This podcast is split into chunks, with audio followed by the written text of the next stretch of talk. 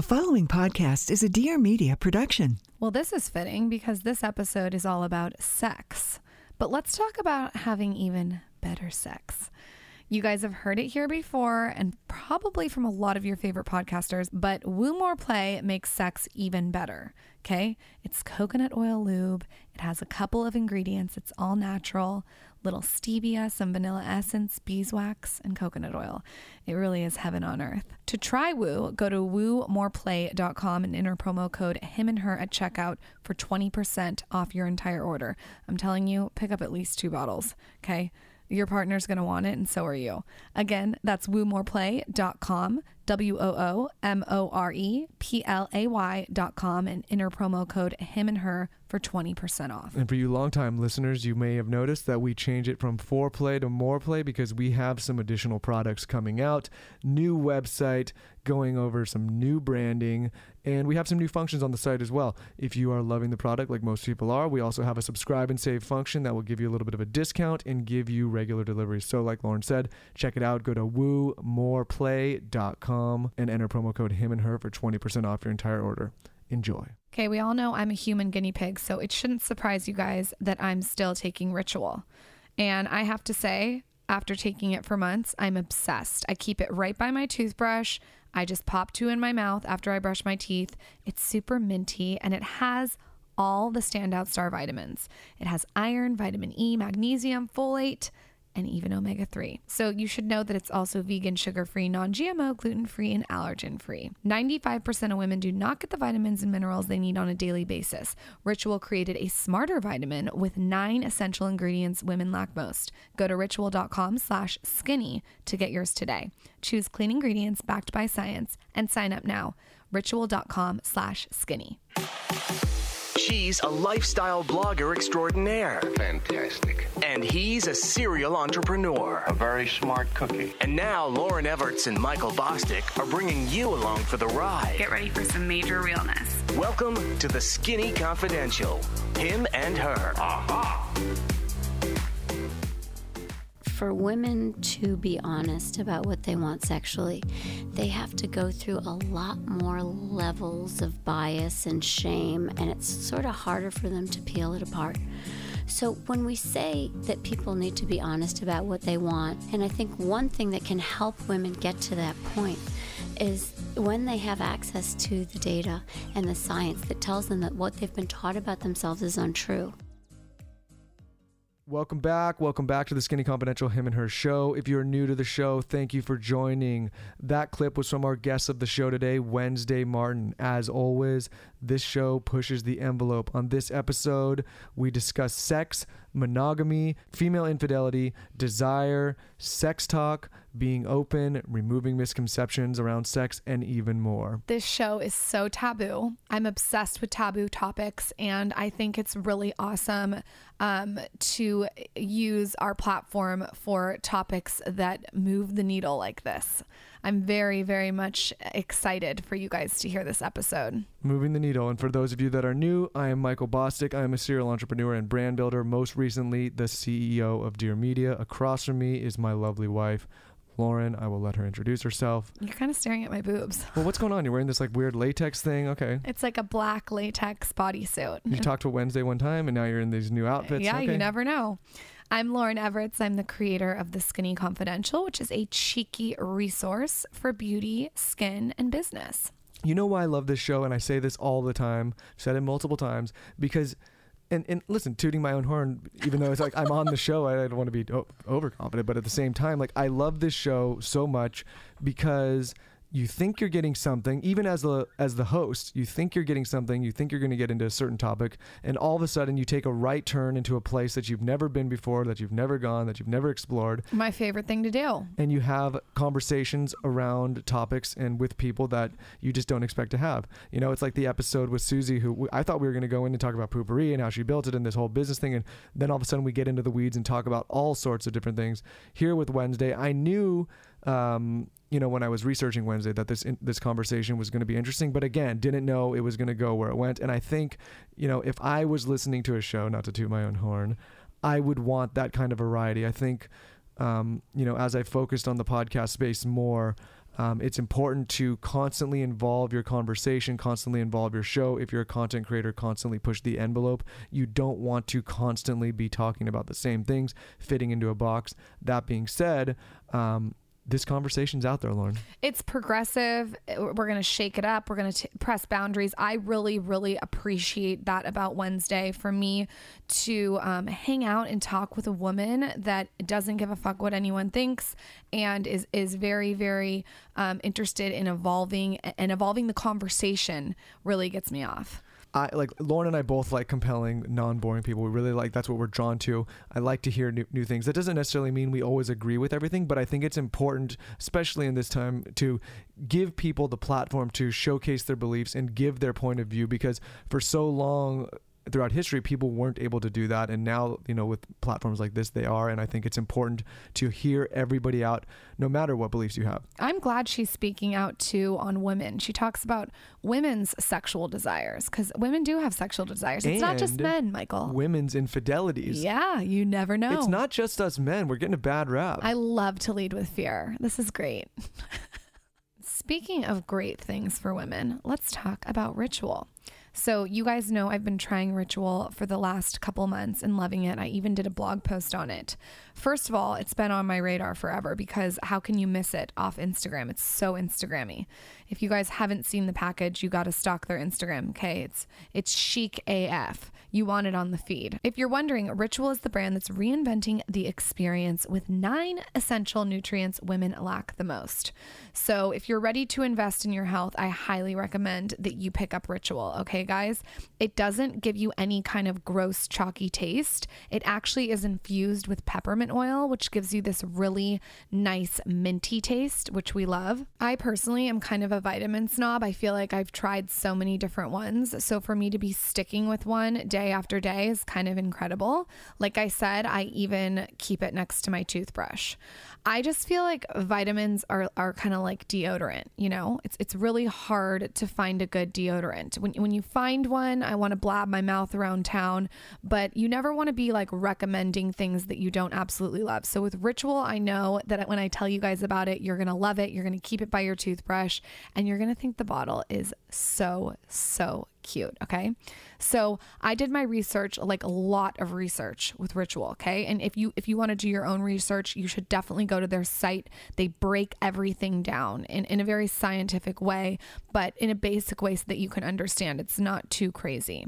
So, like I said, I've tested tons of vitamins, but this one is the only one that's TSC Master List approved. There's tons of different vitamins in Ritual. Okay. So you get vitamin K2, D3, B12, omega 3, boron, iron, vitamin E, folate, and magnesium. Personally, I love magnesium because it really keeps things moving, if you know what I mean. And you don't have to have thousands of bottles, okay? You just have one bottle. I took it when I was traveling, and like I always say, it was pretty damn efficient. Ritual has a happiness guarantee, no questions asked, and you can cancel any time. Okay, guys, amazing. If you're ready to invest in your health, do what I did and go to ritual.com slash skinny.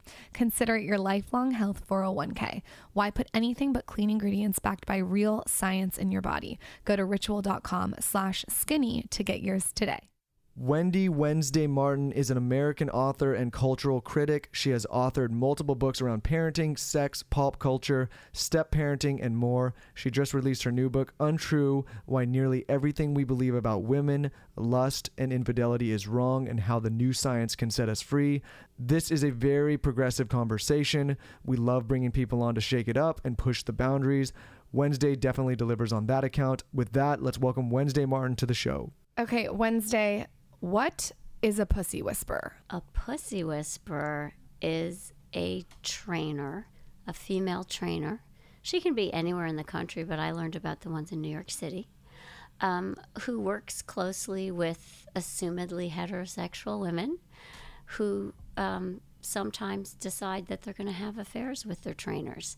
So when I was um, starting to research this book, I was at a party and everybody knew I was writing a book about female sexuality and they were being very helpful. And at this party, a woman came over to me and said, You're writing about the pussy whisperers, right? And I said, Yeah. What are they? And she told me. And that really set me on a course uh, because the message there, what was clear was that female sexuality is not what we think it is. You know, when a woman who's married and has children and lives in a conservative neighborhood in one of the most conservative niches of the United States, the Upper East Side, is having an affair with her female trainer, it makes you question everything you thought you knew, not just about female sexuality, but about women. So the book sort of started from questions like that.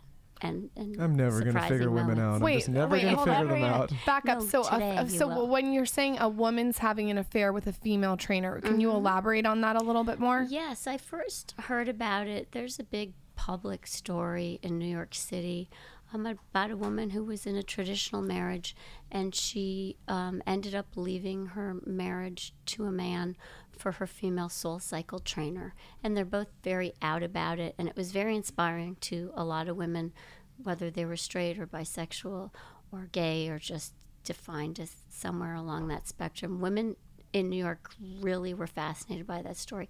Then we started to see that, um, as you might suspect, this wasn't just one thing. Um, the sex researcher Lisa Diamond coined this term female sexual fluidity.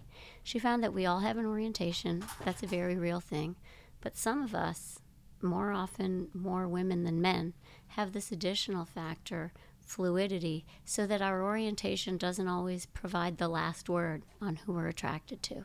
So, really, what was happening with these women was they were sort of a living laboratory for the sex research about female sexual fluidity. They were married. Um, often they appeared very conservative, um, but their sexuality was something else again. And when they were out in the Hamptons in the summer and their husbands were away, they were enjoying sex with their female trainers. When you say trainers, do you mean like a personal trainer? hmm sorry, like an exercise coach, a personal trainer. A uh, the first big story about it was at SoulCycle.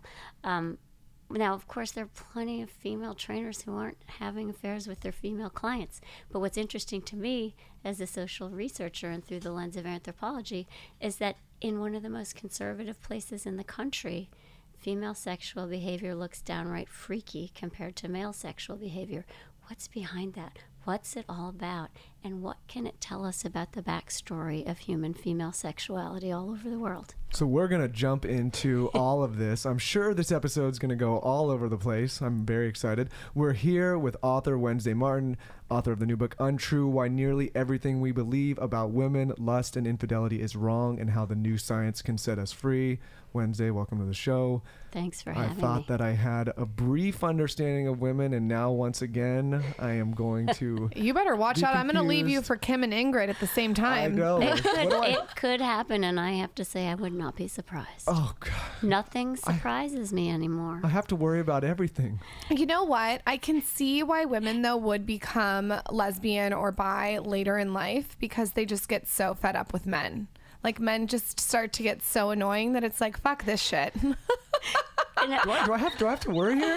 you don't you don't have to worry because what you're going to learn is that women are not who you were taught they are and that women are more deeply sexual and interesting and sexually adventurous than you knew. Now to your point, I think you're right that we do see a lot of women later in life in their 50s and 60s um, according to Lisa Diamond, the sex researcher, she said to me, We think that as we get older, our sexuality settles. And she says, What I actually have learned studying female sexual fluidity is that female sexuality really changes over time. So I interviewed women who told me stories like, my mom was married to my dad for 40 years and then he died, and now my mom is with a woman. And Lisa Diamond and other sex researchers tell us we shouldn't be surprised by this that female sexuality changes with life stages. well, for me, like I'm attracted to energy. If you have good mm. energy, I mean, I'm I'm all about that. I think energy is so important. Well, you know what? That's exactly to Lisa Diamond's point. Maybe your sexual orientation isn't providing the last word on who you're attracted to. You're saying you're at a club or you're at the library, I don't know where you go, and suddenly you see somebody whose energy, as you describe it, is really appealing to you.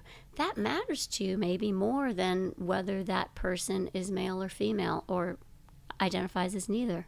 Look out, Michael. I, I guess so. You never know. Plot So, twist. She's so let's let's go back here. I could tell you're going to be a very interesting person. Can you tell us your earliest childhood memory? I want to I want to kind of dive into the person that became interested in the subjects that that you're now interested in. My earliest childhood memory, wow. I think I might have been four and I was having a birthday party in my backyard. That's that's about as far back as I can go. How do you how do you think you got to this place? Where did you grow up?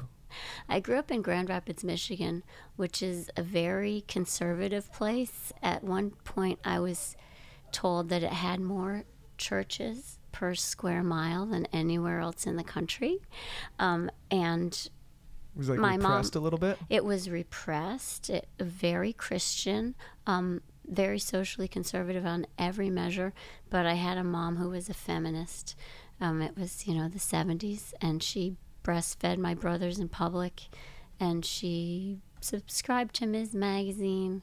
She had a bumper sticker that said "Uppity Women Unite." She was sort of a classic second wave feminism, um, feminist, and at the same time, I learned that in Grand Rapids there was a really big, thriving gay scene as I got older. So, really, I was raised learning that things are not what they appear, and that if you look under the surface, uh, you're going to find contradictions and surprises. So, that might have been what drew me to the project of writing about women's lives and using social science um, to kind of decode women's social behaviors, including our sexual behaviors. Is there a specific event or maybe an experience that you can remember that sparked your interest in the conversation around sex? Maybe an epiphany? I remember when I was a kid, um, my friend got her mom's copy of The Happy Hooker. So this must have been The Happy The Hooker. Happy This was a book? This was That a sounds really juicy. popular book in the seventies. I'm like downloading it tonight. There was a lot. There was a lot of great um, reading about female sexuality in the seventies. So the Happy Hooker was about a prostitute, and my friend and I hid in her closet, and we read it, and we were titillated and scandalized. I remember feeling almost ill from it. Um, and then, and at another point. My mother had a copy of a book called My Secret Garden by a writer named Nancy Friday. And Nancy Friday sort of blew Americans' minds in 1973 or 1974 by telling them women have sexual fantasies. And she collected hundreds of them in a book called My Secret Garden. Now, it doesn't sound like that big a deal now to assert that women have sexual fantasies, but at the time, people didn't believe that it was true. And the reason they didn't believe it was true is that they didn't believe that women had a sexuality apart from men. That women could have this whole autonomous internal playground that was really quite perverse and weird and out there. But she proved that it was true, and there was a lot of backlash. Meanwhile, I just loved reading about these women's sexual fantasies, and I highly suggest that everybody read My Secret Garden. It will um, do what Nancy Friday did back in 1973 or 1974. It will really surprise people. I am for sure reading that. You have to. I I, think you're going to like it. I wrote a piece about her for the Daily Beast when she died. Um, and a lot of women, a lot younger than me, got in touch and said, I had never known about Nancy Friday. What a badass she was. Yeah. How she changed the way we think of female sexuality. Um, so it was really powerful what she did. And she encountered a lot of resistance. A lot of people were very angry at Yeah, her. I can imagine, especially at that time. Yeah, in a way, it was the 70s were a great time to be writing about female sexuality, right? You had Sula by Toni Morrison, Fear of Flying by Erica Jong, The Happy Hooker, Nancy Friday. Um, but on the other hand, uh, it was a dangerous time to be writing about female sexuality. These women did have second wave feminism sort of protecting them from blowback, but these were still new, really threatening ideas. And I think telling the truth about female sexuality is still a pretty controversial thing to do, and you encounter a lot of resistance. Which is ridiculous. I mean, it's so ridiculous. I know. The the guys can talk about jerking off to Pornhub, but we're not allowed to talk about using our pink vibrator. There's the double standard is alive and well. In Untrue, I talk about how I feel like the double standard was baked into the history of this country very early on. Do you, know, think it's necessarily like a double standard, or is it just people are uncomfortable? Before we get into that, let's talk about one of our favorite show sponsors, show partners, Thrive Market. They really are our one stop shop for everything when it comes to household supplies, snacks, food, beauty supplies, a little bit of everything. We go there all the time. We go back and forth from LA to San Diego, as many of you guys know, and sometimes it's just difficult to stock the house, right? We just don't have time to get to the grocery store with our busy schedules, and a lot of the time, um, we just, you know, we just don't want to go to the grocery store. It's a pain in the ass, especially for me. I've said many times my dad used to drag me around to the grocery store when I was a kid, and I think I am traumatized. That's why I love Thrive Market so much. I can go on there, I can order all of our favorites in one spot, have them delivered straight to the door.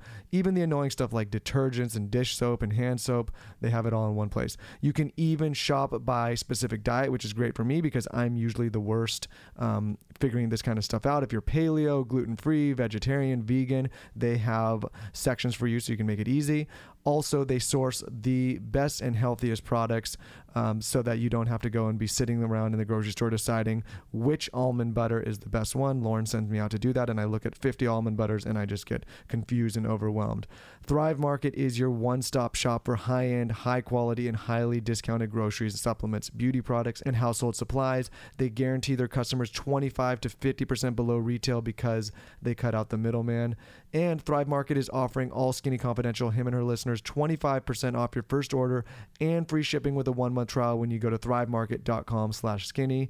We would not be talking about this brand so much, so frequently on this show if we didn't really believe in them. We vet all of the brands that work with us, and just it's a testament that Thrive has been on this show for so long. It just shows how much we love them because if we didn't, they wouldn't be here. Again, to take advantage of 25% off your first order and free shipping with a one month trial, go to thrivemarket.com slash skinny. Again, that's thrivemarket.com slash skinny. Happy shopping, everyone.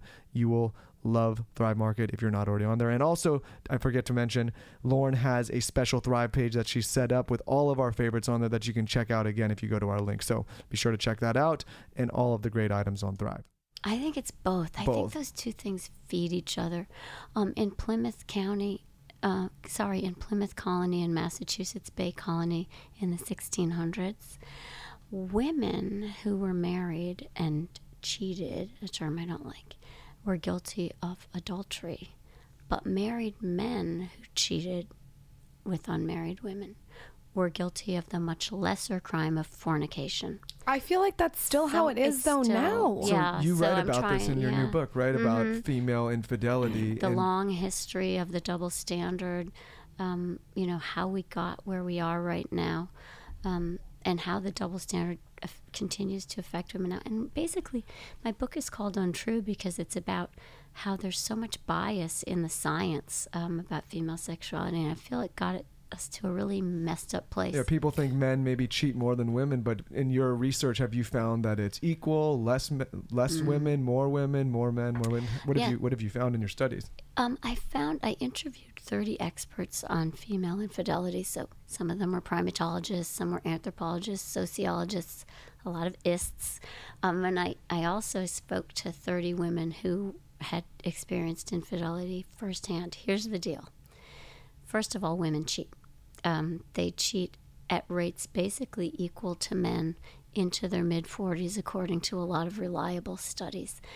Um, I was just looking at a study in Great Britain which showed that 19% of women and 20% of men in a pretty reliable and representative sample admitted that they had cheated.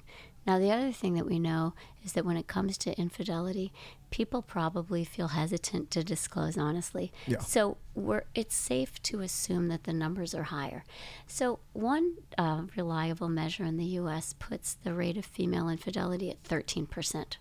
But another source says that as much as 50% of women have had intercourse with somebody not their husband while they're married. I think the truth lies somewhere in between. Um, my view of things is always that I look at things cross culturally. Uh, so there's this great anthropologist named Meredith Small. She became really obsessed with female sexuality. And she noticed in her survey of 133 countries that there was not a single one without female infidelity, even in countries where women died from it. And she said infidelity is normative, and so is female infidelity, in spite of our belief that women do it less. Ever married women between 18 and 29 cheat more than their male peers. So, this whole idea that men cheat more is untrue. I just think that it has to do with shame, why we don't hear more about it. I think that if Brian and Susie Homemaker are married, and, you know, Susie Homemaker is a PTA mom that does, you know, the room mom, um, you know, BS, she is going to get more shame from her community if she cheats as opposed to Brian who's going to get high fives from his friends. So it's just I think that where no one talks about it on the women's side it, it does have the foundation is shame. The foundation, I agree with you. There is um, there is an aspect of it being especially shameful to be a woman who refuses monogamy. So, what the sociologist Alicia Walker said to me about that that I thought was so interesting, she said, you know, when a guy steps out or refuses monogamy, it basically enhances his masculinity.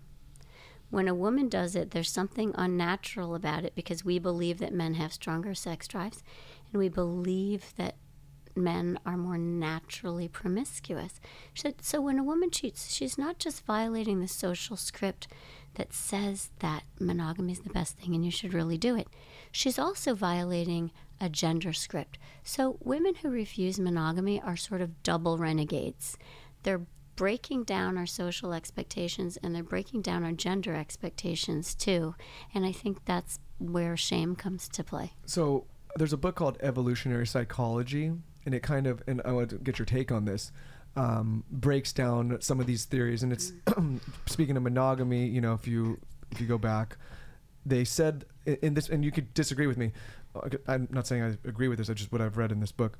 They're saying a, a lot of this monogamy comes from b- before when a man was seeking out a mate. You know, the woman he would impregnate a woman, and there's nine months where other men would not be as pursuitful of that specific woman, and that male's goal then was to go and continue to populate, to say it kindly, um, other women, and so they were saying that a lot of that monogamy and a lot of these theories of monogamy come from from that. What do you what do you think about that take? So that's kind of considered old science now. Okay. Um, and that held sway for a long time. Um, in 1948, um, an English geneticist named Angus Bateman studied a bunch of fruit flies. And he said, after he sort of marked them in special ways and watched them reproduce, gave them time to do that, and then he assessed his results. And he said, the males benefited from having more than one Multiple mate. mates, yeah. But the females didn't benefit from it. Now that fit in with everybody's really neat notion that, That, as you said, that be- theory, yeah. so fast forward uh, to several years when women start entering sex research, primatology, anthropology, and they're looking at actual animal and human behavior on the ground. And here's what they're seeing: females mate multiply, and females know it. Female langurs mate multiply, female fruit flies mate multiply, um, fem- human females mate multiply, and it takes females becoming field scientists to start asking why, to start looking at promiscuity as a breeding strategy that might serve females. Meanwhile, there's all this resistance, and people are saying that's impossible. They become pregnant or they lay eggs, and and a then, different and rate, then they birth brood- rates. Yeah. So how how can this be the case? So, what these female scientists discovered was that, in fact, females benefit. They also increase their reproductive success by mating multiply, and that males often re- increase their reproductive success by sticking around. So, here's what the new science is telling us. When females mated multiply in our evolutionary prehistory, and when many females do it now, they garner a lot of benefits from having multiple mates. First of all, they get a wonderful selection of sperm. And in doing so, they're hedging against the possibility That there could be. that one guy is infertile. If you're monogamous, if you're a monogamous mammal or any animal and you're monogamously mated, what if he's infertile? That there goes your There- there- reproductive there success. Right? So that brings my next question. So, do you believe in monogamy? Um, I believe that monogamy is a strategy that works sometimes. Going back to all the reasons that it benefited females to mate multiply in so many species, and probably us in our evolutionary prehistory, what that does is it complicates this really simple narrative that it's great for guys to inseminate a lot of females and run, and it's great for females to just grab one guy and stick with him for life the data doesn't bear it out. The observations of animals don't bear it out. Right here uh, in Los Angeles, in UC, at UCLA, a biologist named Patricia Gowaty redid the fruit fly study. She tried to replicate Bateman's study, and she found out that the females benefited from mating multiply just like the males. This really easy distinction that was the basis of a lot of evolutionary psychology for a lot of years is being radically rethought now. So That's interesting. yeah. So I highly recommend uh, having a look at criticisms of that because that's where the science is now. What do you think the benefits or limitations are with monogamy? Well, I think that for that, I mean, we could look to the primate literature, but it helps to think about human beings. Um, and I think that what the sex research is showing us is that monogamy is difficult for men and women for basically the same reasons. First of all, um, the new science is showing us that men and women pretty much uh, cheat or um, openly refuse sexual exclusivity for the same reasons. We used to think women step out because they want emotional connection, something's bad in the relationship, and that's why they're stepping out. Men are just stepping out for sex. Very bad science. What we've learned is that women, much of the time, and um, a sociologist named Alicia Walker discovered this. Um, a lot of the time, women are stepping out because they want excitement and they want orgasms, and they're in a sexless relationship, or they've been in a relationship where they're still having sex, but they're bored of partnered sex. Meanwhile, plenty of times men are seeking emotional connection. So, as um, as one expert I interviewed said to me, her name is Tammy Nelson. She wrote a book called The New Monogamy. She says, Men and women are closer than we have thought they are when it comes to infidelity. Okay, what are the limitations? Well, it turns out that monogamy, the new science is showing us, is actually harder for women than it is for men. Um, the work of several sex researchers is showing that women really crave It's variety harder for women to be monogamous. women than it is for men. You better look out. We're so much more interesting than you've been taught, right? Yeah, apparently. Yeah, so there's this researcher uh, at the University of Nevada, Las Vegas. Her name is Marta Meana, and she was working with all this group of women who were happily married. They loved their marriages, they loved their husbands or their long term partner. One thing was wrong really low levels of desire. So, like the love portion of it wasn't the issue. No, No, desire, Michael. Yeah, it's different. it was Desire's different. So they were saying, she said, What's going on here? Now, a lot of sex researchers would have just said, It's obvious. Women don't like sex as much as men do. So that's what's going on here. And Marta Meana wasn't happy with that. She went to these women and she interviewed them in depth, and here's what she found out. She found out that monogamy and sameness is harder on female desire than it is on male desire. She found out that in the aggregate, if men in long term partnered relationships are getting regular sex from their partner, they're likely to report pretty high levels of satisfaction, sexual and relationship satisfaction. Women in the aggregate in long term partnerships who are having regular sex with their long term partner are dramatically less likely to report high levels of sexual satisfaction. It took Marta Meana thinking about it carefully and refusing to fall into the trap of women just like sex less for us to understand that long-term partnered sexual sexuality is harder on the female libido than it is on the male libido. Women struggle with monogamy in the aggregate probably more than men do. It's- and that's a complete undoing of everything that we've been taught. Talk to us a little bit about the importance of being desired, whether it's from a man or a woman standpoint. Yeah, so this is something else that Marta Meana works on. Um, she wrote a really funny paper called It's Not You, It's Me. And this was about an experiment that she had women do. She, ha- she said to a group of women and a group of men, um, Would you have sex with yourself?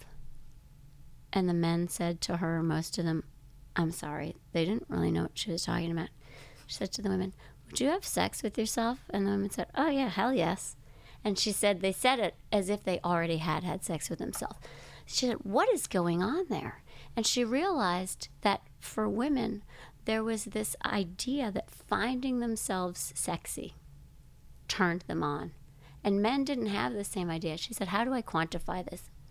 She said to she said to the same group of people, if you're having sex in front of a mirror, say, with your partner, how much of the time are you looking at yourself and how much of the time are you looking at your partner? And the men said, pretty much I'm always looking at my partner. And the women said, I'm looking at myself. And Marta What do you do, Lauryn?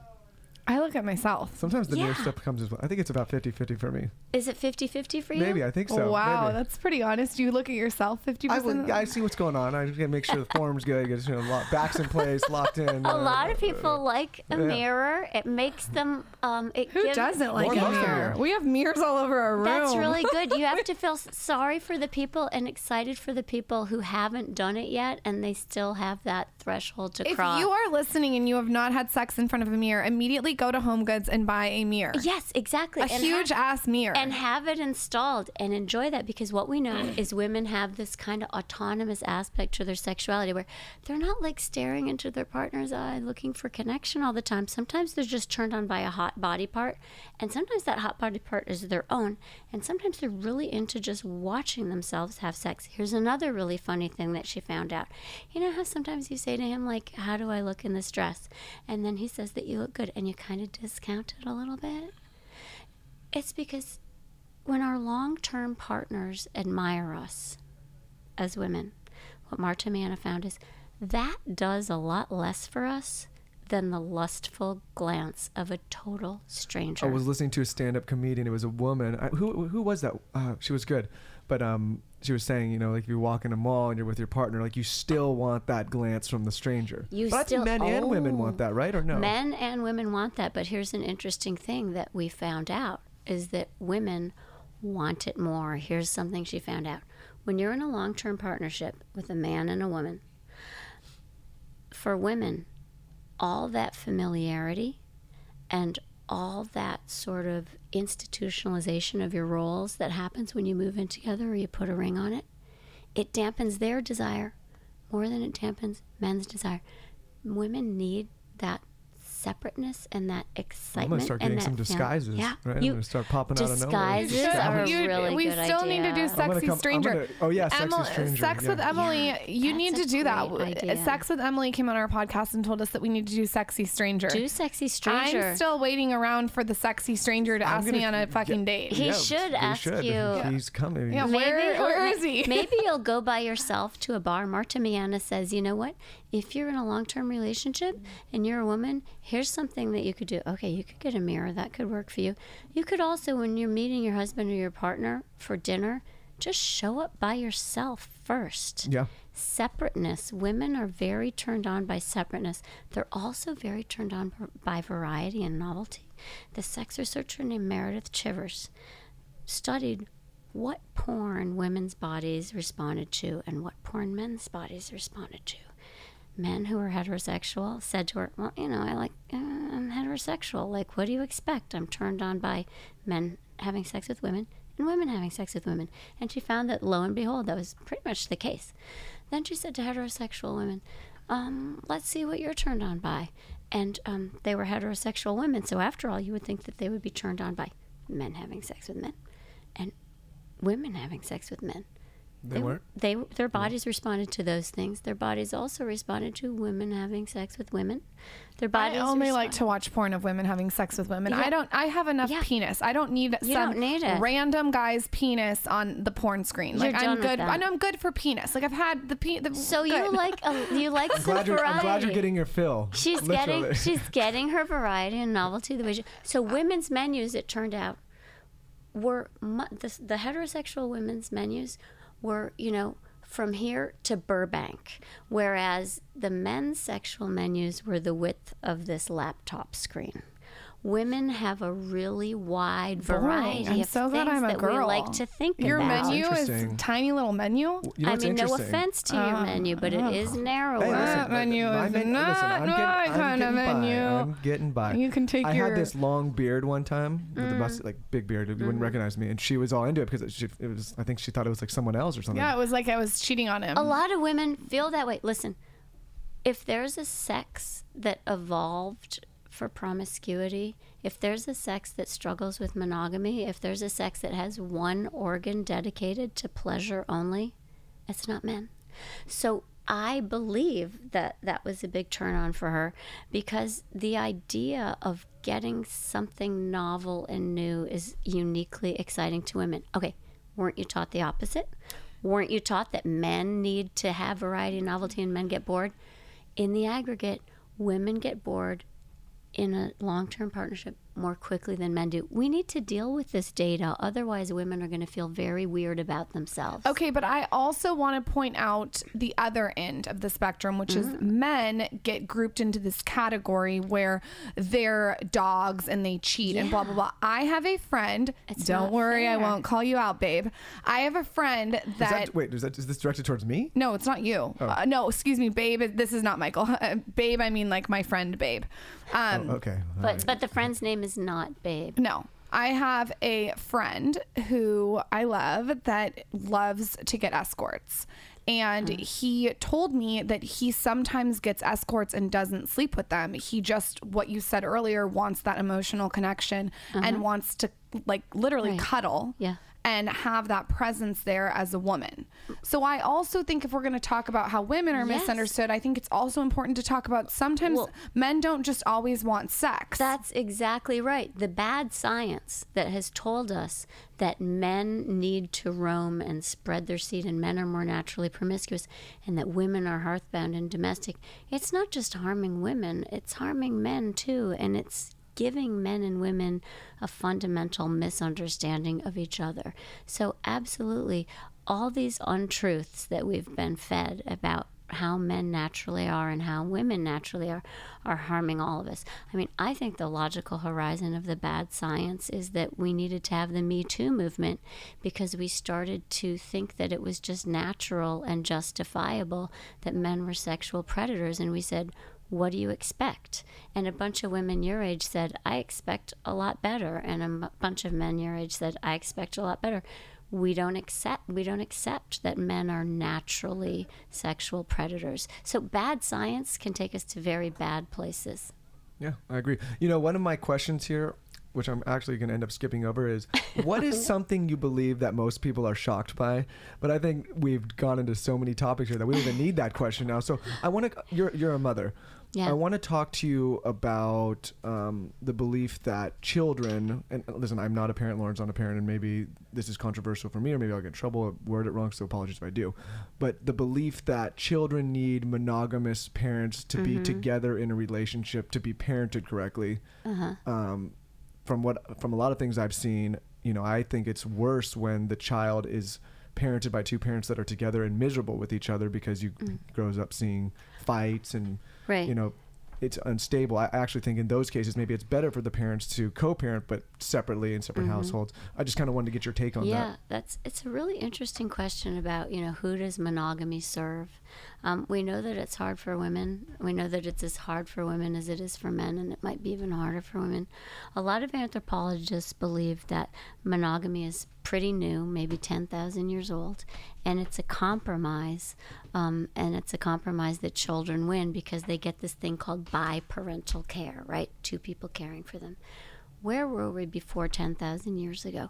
The new science is telling us that we most likely evolved as cooperative breeders. That means we lived in these kind of loose, rangy bands, and we had multiple sexual partners, and we raised our children cooperatively. That's what cooperative breeding means.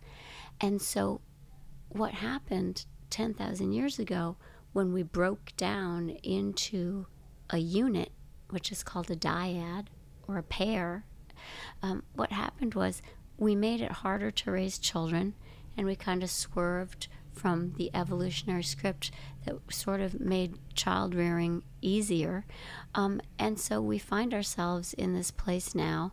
And when people say that monogamy is natural or that it's the best thing, all I can think of the way that I view the world is it's only 10,000 years old and we're still trying to get used to it and it's hard for us. I just don't get why there has to be one right thing. I think everyone's different. I think to to make a blanket statement that monogamy is right for everyone is is close-minded.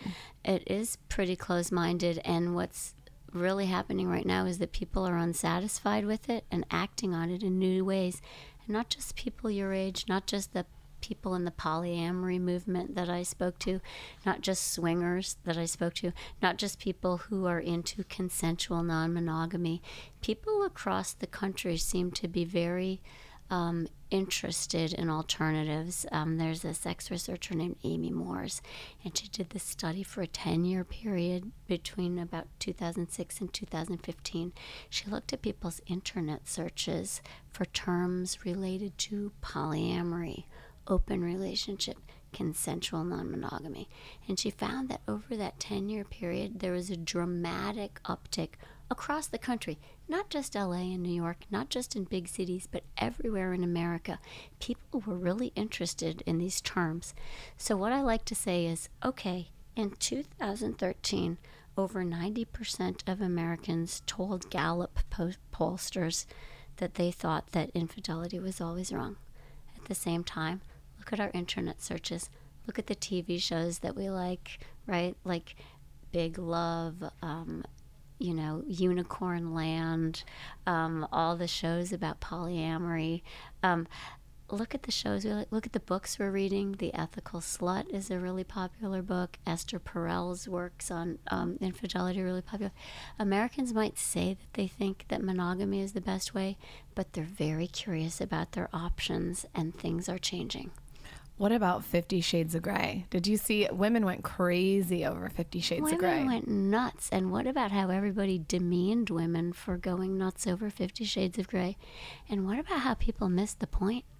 People said, "Oh, it's S and M light." People said, "Oh, it's just a Harlequin romance," and they missed the whole point, which is that women are super freaks sexually. Even women in Florida who are octogenarians, who all went to E.L. James's book events, they were interested in a story about sexuality that is considered an alternative lifestyle or a little bit weird, although increasingly it's entering the mainstream. Isn't it interesting that nobody thought to say, wow, it's women who are driving a massive cultural interest in S&M? It's I- almost like we couldn't wrap our minds Yeah, it around wasn't. The, it think wasn't the men leading it. I think though that that case. the thing that I liked about that movie is that he put so much effort into the sex. Like there was like so much effort that was put in. Like guys get so lazy. Taylor came on our show um, probably a year ago, our producer, and talked about how he um, what would you call it to be nice? Um, uh, a one pump chump. Okay. they get lazy. They just like roll over and like stick it in, and it's like, come on, put some, put some elbow grease into Put it. some elbow grease into it and some creativity. And think about, you know, we now know that the most basic things that we were taught about female sexual anatomy are untrue. We were taught that our clitoris is this really tiny little thing. Do you know how big it is? It's all on the inside and it's the size of a medium zucchini. Yeah, Michael. Jesus Christ. Okay. It's a medium and zucchini. it's just for pleasure. Taylor, did you hear that? Did you guys know that ounce per ounce, centimeter per centimeter, women have as much erectile tissue as men do? Did you know that women wake up every morning with a boner? And that when You women boned up next to me? when What? women get turned on, they get erections and hard-ons. Think about it. Okay, so listen. Women have this vast thing called the female erectile network. Women evolved to have multiple orgasms. Women have no refractory period or rest period between their orgasms. They can have them right in a row like this. Don't be jealous, guys. So it is something that could make you jealous. What else it could do is it could inspire you. This fact, this anatomical fact about women, combined with the fact that we now know that women have these wider menus of what turns them on than men, what heterosexual men could be doing now is sort of bowing down before the incredible force of female sexuality that the new science is teaching us is there and that we didn't really know about before. So, do I love the idea of men putting effort into it? I do because it's going to benefit everybody. Um, you know, there are these guys that I write about in Untrue. They're, they call themselves cucks. They say that they're in the cuckold lifestyle. They call their wives hot wives, and they enjoy watching their wives have sex with other men. you would hate that. Well, I'm not saying that it's for everyone, but here's the You, amazing. what's the opposite of that? Yeah. What's the opposite of that? No, listen. I, to his, to each his own. I to each his own, right? So these people um, are admittedly sort of an extreme in terms of um, sexual behavior and, and how men and women like to be with each other. Um, they're really radical and that they're sort of disavowing the whole script of masculine possession of a woman. But one thing that they're doing that's so interesting is they're sort of understanding that women are really powerfully sexual and they're turning that into a spectacle for themselves to watch and enjoy. So that is maybe um, one end of the spectrum of how men are going to want to start really understanding not what they've been told female sexuality is, but what the new data is revealing female sexuality to actually be. to me, I like to get to the. I like to try to get to the root of things, and I think this is a lot of complex stuff. So we're definitely not going to be able to do all that here. But I think a lot of the root causes for a lot of these issues, whether it's monogamy, infidelity, is that that people are not being honest with themselves, and they're feeling mm. shame, and they're feeling oh, judged by society. And to me, like I said, to each his own. I really I know what I'm about. I know what I like. I, I hope I know what Lauryn likes, and I hope we communicate that to each other, and like from a, a place of trust and honesty and mm-hmm. understanding. I think where people get in trouble is they're not being honest with their partner, and more Yeah. more importantly, they're not being honest with themselves, and that's where a lot of the problems come. Yeah, because if if I was ever in, if I'm ever in a situation with Lauryn and she's like, hey, you know, I'm not happy and I want to go do these things, then I, as the individual, have to respect that. I can't stop that, right? I can't change it if she's having those feelings. Right. But when it comes to infidelity, my issue is not that people are going and, and not being monogamous. It's that they're not being completely honest with themselves and their partner. And this is a new um, possibility that's opening up for people again. I mean, it was it has happened at different points in our history, but a couple of things. The first thing I want to say is that for women to be honest about what they want sexually, they have to go through a lot more levels of bias and shame, and it's sort of harder for them to peel it apart.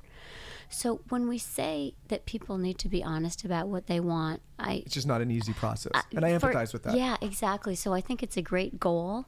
And I think one thing that can help women get to that point is when they have access to the data and the science that tells them that what they've been taught about themselves is untrue. In conversations like this. It's going to be a lot easier for them um, to really talk about what they want um, when people aren't saying, yeah, but that's unnatural, or no, no, that's not the way women are, that's the way men are.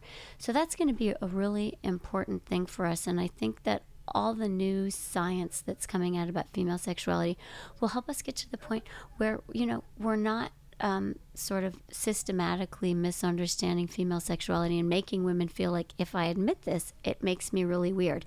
The more we get out there that women have really wide, freaky sexual menus, the less women will feel weird about communicating it. So I like what you're saying, and um, I like the way the new data and new science is going to help women say it more honestly. My um, women's menus are like the Cheesecake Factory. Okay, guys, like take some notes. Okay, this is like this a is a novel over broad menu. Lots and lots on the buffet Yeah. for women. I'm not putting men down at all. I think No, that I- men I are going to be able to really enjoy that about their female partners if they're heterosexual. No, I'm all about. I'm listen. I'm all about it. I'm open, open the conversation. I I have a difficult time. You're open to connecting- conversation about sex with your partner. I have a. Di- I've always had a difficult time talking to people that can only come from a, a narrow-minded place and they're not open to different perspectives right like we talk about the evolutionary psychology thing right like that's what i've read but talking to you and opening minds like that to me i have connections with people like that and i think it's the only way Yeah. that you can progress as a society and as a culture Keep Uh, listening, yeah. yeah at the same time like you can have strong values and you can have your beliefs right. but you have to be open and respect other people's I wanted to say that another new thing that you brought up is this idea you said, can people be honest and tell each other? This idea of consensual non monogamy um, is not totally historically new, um, but people in their 20s and 30s um, are now taking it to new places. Consensual non monogamy is now a word. You know, when I was younger, there wasn't even a word to describe that experience. Um, just like in a sadder way, when I was younger, we didn't really have the same definition of sexual assault that we have now. The vocabulary has changed in terms of how people are understanding themselves sexually, what they want and what they don't want. Um, but consensual non monogamy is a really interesting, huge cultural shift. And uh, as somebody who's interested in social science, I cannot wait to see where it goes. I can't wait to see what happens with the polyamory movement. I can't wait to see how many people actually cotton to this idea of dealing with their desire for others by acting on it within the couple and talking to each other about it. And I can't wait to see the creative solutions that people are going to be coming up with. I think that it's going to happen more rapidly than it has in the past because of social media. I think social media is is going to push whatever is um, happening further ahead quickly. Yeah, I mean, these ideas are not new, which is the other cool thing about writing a book about sexuality. So it was the romantic poets and the transcendentalists who were the first free love hippies. And they lived on communes and they had these very progressive ideas. And it sort of went underground for a while until the 1970s when we had the second wave of consensual non monogamy, in which, you know, there was a free love lifestyle, and hippies had this sort of alternative lifestyle, and they criticized monogamy. Now comes the third wave of consensual non monogamy with the polyamory movement and people using the term consensual non monogamy in books like The Ethical Slut and social media, as you said, helping these people connect in new ways. So here we are in the third wave of consensual non monogamy, and it's going to be amazing to see the way it changes marriages and long term relationships. And I think that you're right that social media is going to play a role. I interviewed a lot of women who told me that they used social media almost as a workaround strategy for being slut shamed. And one young woman told me um, it used to be that people could see my tweets to a guy or my Facebook page posts that a guy that I made or that a guy made or my Instagram posts. And then she said, I got an iPhone and I could communicate by direct message and there wouldn't be a text blazing across and it wouldn't be a public tweet. And my boyfriend couldn't say to me, Who is this guy that you're in touch with? Now, we use social media in all kinds of different ways, but it's going to be really interesting to see how it allows women to express the sexuality that we now know that women have thanks to the new science and the new data. And I think another interesting thing about social media is the invention of the selfie. The moment that camera could flip around and women could photograph themselves. Um, they were able to put versions of themselves and their sexuality that they curated and that they liked out there for public consumption or to send to somebody that they wanted to have sex with. And it really does mark a big change in the way that we think about sex and have sex now. What's that show that you watch um, or that you used to watch about Rome? Is it called Rome? I think it's called Rome. Oh, Yeah, I think it's called Rome. Rome. in that show too. If you It look got at the, canceled if though, you- which was a bummer. Okay, but if you look at, at that era too, they they were all fucking each other. I mean, they're fu- uh, boys, girl, like everyone's So- fucking We everyone. gotta be careful here because some of those Romans were going a little too far. Are, you, Some are we, those- some are of we talking about? Was there a scripted series about sexuality in ancient well, Rome? It wasn't was- just about sexuality, but that sounds was a big part and theme of it. Uh, Lauryn, did you see the, the show? No, it was basically about Julius I did Caesar see the and show, the Michael. rise- but they, they showed the, like what the society of Romans looked like. But I said you got to be careful there. It because was there Game uh, of Thronesy. There was a lot of Ancient- stuff yeah. that uh, if it was taking place in this day and age, people would be going to jail for a very long time. Ancient Roman sexuality was is part of our legacy, and it was wild, as some people have documented. And I remember that there was a soft porn movie called Caligula about the Roman Emperor Caligula and all. Seen it, Taylor? And all his really, um, you know. Shocking to some of us to this day, or really interesting um, sexual practices. So, when we dig into history, we see that progress and sexual enlightenment is not an arrow shooting straight forward into space. I mean, we get enlightened and then we become repressed and then we legislate against free sexual expression and then we open it up again and it changes all the time. I was really surprised when I was researching this book about how many women had affairs in the 60s, uh, women in certain socioeconomic groups in certain um, cities and towns in the U.S., and how these women would say to me and to other uh, researchers and to a journalist named Pamela Druckerman, these women said, "We can't believe how like uptight you guys in your 30s and 40s and are now. Like we were all having affairs. We, you know, we didn't think that monogamy was all that. Now, however you feel about monogamy." It might be a surprise to you that to learn that you know women who are now in their 70s and 80s um, didn't value monogamy as much as a lot of people do now. So it's full of surprises when you actually go back and dig into history and our evolutionary prehistory. Female sexuality is not what we have been taught it was and is. Well, Lauryn, I hope you're enlightened, but not too enlightened. I don't want you running out. But if you No, do, be if you really do too let- enlightened if- yeah, together. yes. Okay. Um, yes, we're all enlightened now. Wednesday, let everyone know where they can find you, where they can find the new book. You can find my book on Amazon and at your favorite independent bookstore. It's called Untrue. What's your Instagram handle? My Instagram handle is at Wednesday Martin, and on Twitter I'm at Wednesday Martin PhD. I hope to see everybody there. I'm You'll see you're gonna me. some- you're going to get Okay, some questions, good. I'm sure. Yeah. Oh, some weird ones. The weirder, the better. The weirder, the better. Get freaky, you guys. Absolutely. Ask all your freaky questions Please till do. Wednesday. Please do. Thank you so much for coming on. Thanks You're for so having interesting. me on, you was fun. guys. It was great. It's nice to talk to you about sex. Guys, couple of updates. We have an Instagram page. If you're not following along, you have to. It's at TSC Podcast, and it has all the guests we've had on and just um, kind of building a fun community over there. Also, we have a new podcast site that streamlines everything from each episode. It has resources, the books we talk about, a bunch of links, everything all streamlined in one place. It's tscpodcast.com. It's super pretty too, so make sure you check it out. And with that, we will see you next week. This episode was brought to you by Ritual. Ritual is the brand that's reinventing the experience with nine essential nutrients women lack the most. If you're ready to invest in your health, do what I did and go to ritual.com slash skinny. You should know that I've been taking this vitamin every single day for the last three months. Like I said, I keep it by my toothbrush. It's super easy. All the vitamins are in it, and I know I'm getting a lifelong health 401k. Why put anything but clean ingredients backed by real science in your body? Go to ritual.com slash skinny and definitely keep me updated with your results. Just DM me on Instagram. Send me some pics. This episode was brought to you by Thrive Market. Thrive Market is your one stop shop for high end, high quality, and highly discounted groceries, supplements, beauty products, and household supplies.